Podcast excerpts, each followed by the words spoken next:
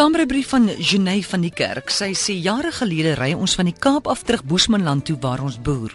Op daai hittige dag, net buite Mamasbury, sien ons 'n man langs die pad. Toe ons verby die man ry, sê my man, die persoon lyk vir hom bekend.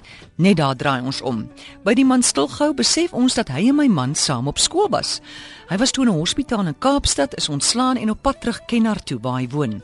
Hy sê dat 'n familielid hom op Kalvinia sou kry as hy dan net tot daar kan kom. Ons was met 'n bakkie op pad en het al drie voorin gesit. Jong, ons het lekker gesels en dit was toe nou 'n baie aangename rit. Intussen het die jare verloop en ek het intussen vir my by die Klipwerf Orkees aangesluit.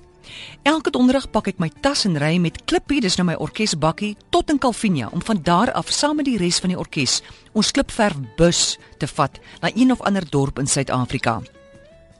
Nou van my plaas af is dit 250 km wat ek moet aflê tot op Kalvinia. En 'n groot gedeelte van die pad is grondpad. En 'n pabband kan jou voorland wees. Hoe kan een donderdag het ek 'n pabband? Ek kry nie die wiel los gedraai nie. Ek het myself doodgesukkel en daar was ook geen selfoon ontvangs nie. Ek stap toe die 7 km na die groot pad toe met my handsak op my kop om die son te keer. Gelukkig het ek water by my gehad. By die groot pad aangekom, wens ek so iemand wil stop sodat ek 'n boodskap vir Kobus, my mede-orkesmaat kan stuur in Kalvinia. Uiteindelik kom 'n vragmotor in die verte aan van Kenhardt se kant. Ek besef hy gaan nie stop nie. Net toe hy amper verby my is, kyk die man verbaas by die venster uit.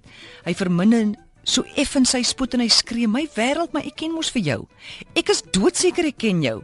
Ek mag nie stop nie, mevrou, my vragmotor word gemonitor. Maar mevrou, dis mos jy wat in die orkes speel," skree die man. Intussen hardloop ek agterna met 'n flentertjie papier en vra dat hy dit asseblief op brandvlei by die volstasie vir iemand moet afgee. Toe hierdie man op brandvlei stop, gee hy dadelik die stukkie papier vir een van die petroljoggies en die persoon lees my naam hardop. Op daai selfe oomblik het die man van Kenhardt vir wie ons baie jare gelede 'n geleentheid gegee het, by die volstasie gestop om brandstof in te gooi in sy bakkie.